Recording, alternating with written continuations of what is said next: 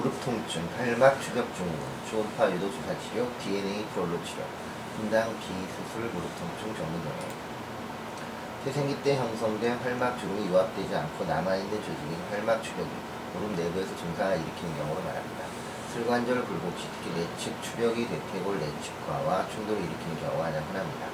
증상이 있는 추벽을 병적 추벽이라고 하며 염증, 외상 등에 의해 추벽이 비우되어 증상을 유발하게 됩니다. 직접 부딪힌 외상의 병력을 확인해야 합니다.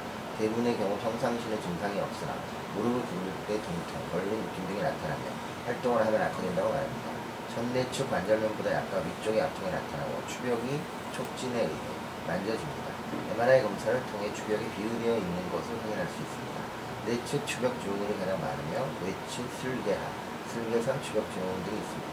대부분의 추벽 증후군은 치료를 요하지 않는 경우가 많고 병적 추벽의 경우도 보존적 치료만으로 충분한 경우가 많습니다. 추식, 재활 치료 경구 소염제를 먼저 투여해보고 증상이 호전되지 않으면 초음파 유도하에 소염제 주사를 투여합니다.